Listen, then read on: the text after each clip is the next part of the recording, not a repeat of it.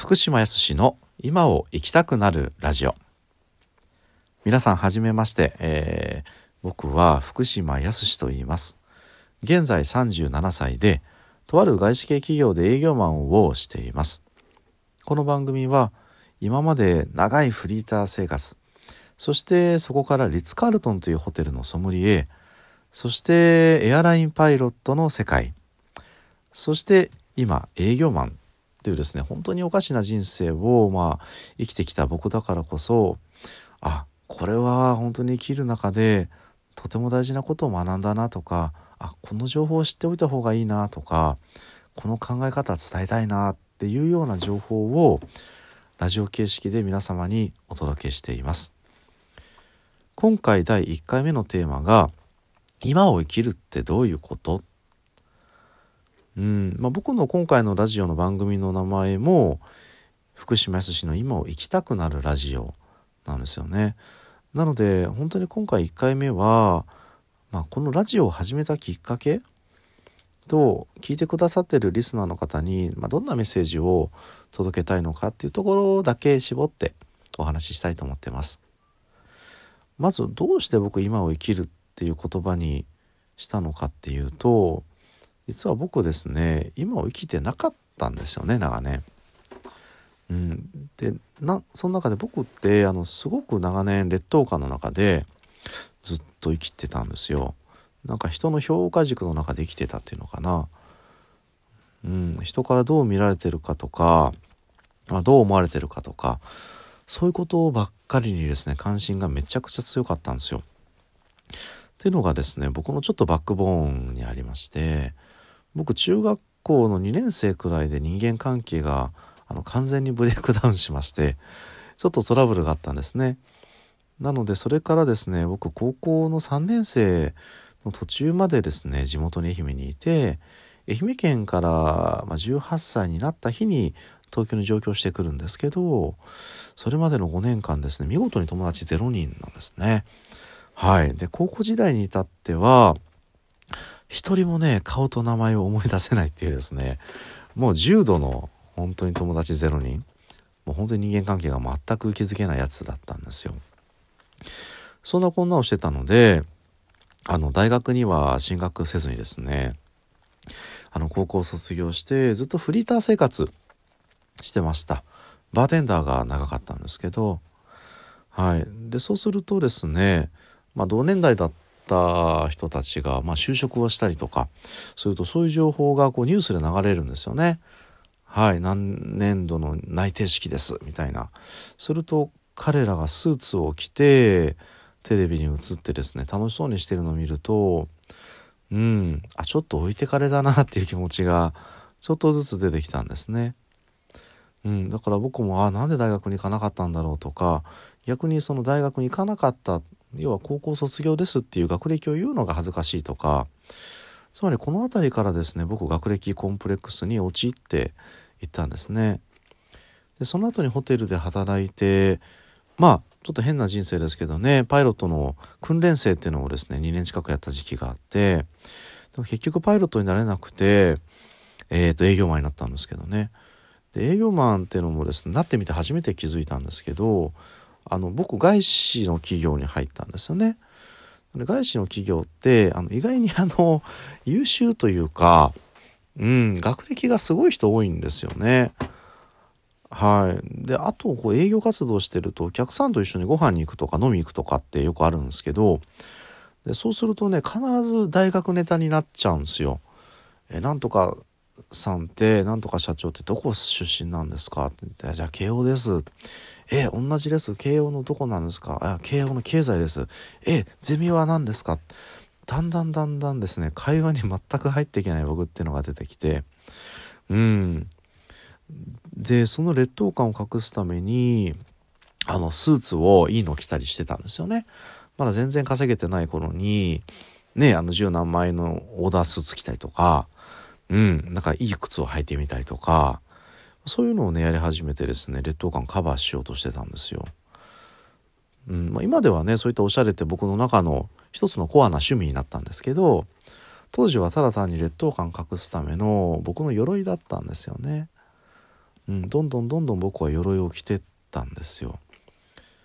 て考えるとなんか自分の人生生きてないっすよね。うん、なんか多分人の人生というか人の見られ方とか人の評価とかなんかそういう人の人生の中に僕は生きてたなってすごく思ってました。で今を生きるってなんか生物学的というか普通に考えて僕も今こういう発信してたりとか、うん、リスナーの方もこのラジオ聴いてくださってるってことはもうそれって生きてる証拠じゃないですか。うん、僕それだけで十分素晴らしいことだと思うし世の中にはいろんな理由があって生きたくても生きれない方がいるのは確か。うん、でもなんかその中でこういう願望を持つのって贅沢なのかなと思った時期もあったんですよ。だけどもし僕たちが神様から人の人生を生きる選択と自分の人生を生きる選択の2つを与えられたとしたんだったらどっちを僕選択したいかなと思ったらやっぱり自分の人生だったんですよね。自分の世界生きてみたいな。そう思いました。人の評価気にせずにね。自分らしく自分の世界生きてみたいって。じゃあ今の37歳の僕ってどうなのかっていうと本当に自分の人生生きてるなって言えるんですよ。毎日本当楽しくてですね、うん、生きてる実感しかない、うん、成長の実感しかないんですよね。でその原因の一つの大きいものって自分の在り方が決まったからだったんですね。あり方ってあんまり聞きなじみないですよね。よくやり方っていうのはありますよね。多分英語で言うとやり方が do で、うん、あり方が be っていうんですかね。でもこのあり方って僕にとってなんか人生のコンパスみたいなものだったんですよ。なんか行った先に何があるか分かんないけど歩いていく方角は分かるみたいな。うん。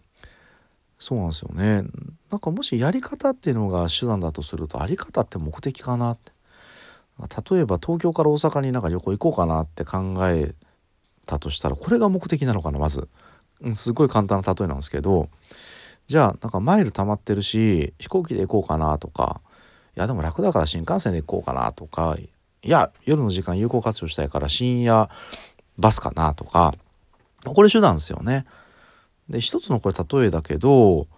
なんとなくなんかこの目的ってのが なんとなく分かってるとなんか別に交通手段って何でもいいしなんかもっと言えば目的が旅行して知らない場所歩いてみたいとかそういうのだったらなんか別に何も大阪じゃなくてよくないみたいな議論にもなりますよね。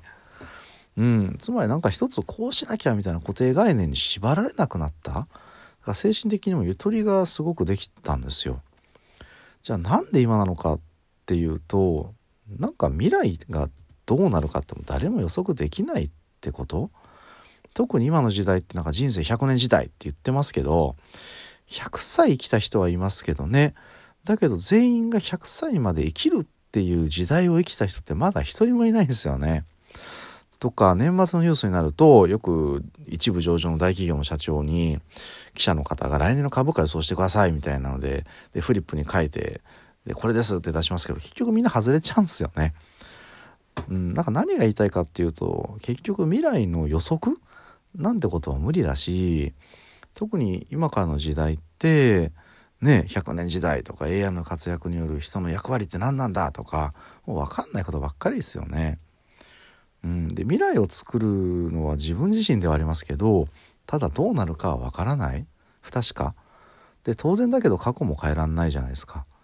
じゃあ何が一番確実なのかなって考えたらそれって今を生きてるっていうことじゃないかなって思いました。うん、で実はこの概念を教わったのは、まあ、僕が暗黒時代過ごしてた高校生の頃に、まあ、たまたまビデオ屋さんで借りた「 Dead Poet Society 死せる詩人の会」っていう、まあ、ロビン・ウィリアムズが主演の映画で、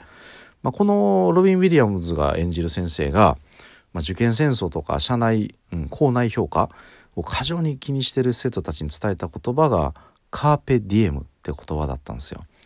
まあ、ラテン語で今を生きろって意味でこの言葉が多分投げやりに今を生きてた、まあ、当時の暗黒時代の僕の心に刺さったんですよね。それから僕の人生のテーマになりました。なのでこの僕のラジオを聴いてくれているリスナーの方には今を生きる楽しみ今を生きる醍醐味っていうものをなんとなくでいいので感じてもらえると嬉しいなと思ってます。ああなんか明日も楽しいことが待ってるなとかああもう一日頑張ってみてもいいかなとかはいなんかちょっとでも思ってもらえることが僕の何よりの望みです。そしてそのために自分はどうありたいのかその答えがいつでもいいんです。ちょっとだけでもいいんです。なんとなくでもいいから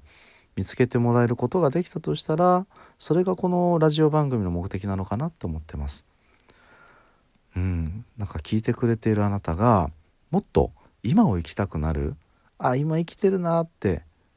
そう思える人生をちょっとだけサポートさせてもらえるのが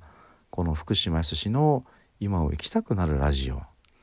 目標なんて持ってなくていいと思うんです。効率が悪くたっていいと思うんですよ。なんかコンプレックスはどんだけあってもいいと思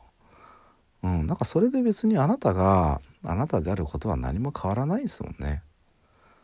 うん僕らしくあなたらしく今を一緒に生きていたいと思っています。今日は聞いてくれてありがとうございました。それではまた次回。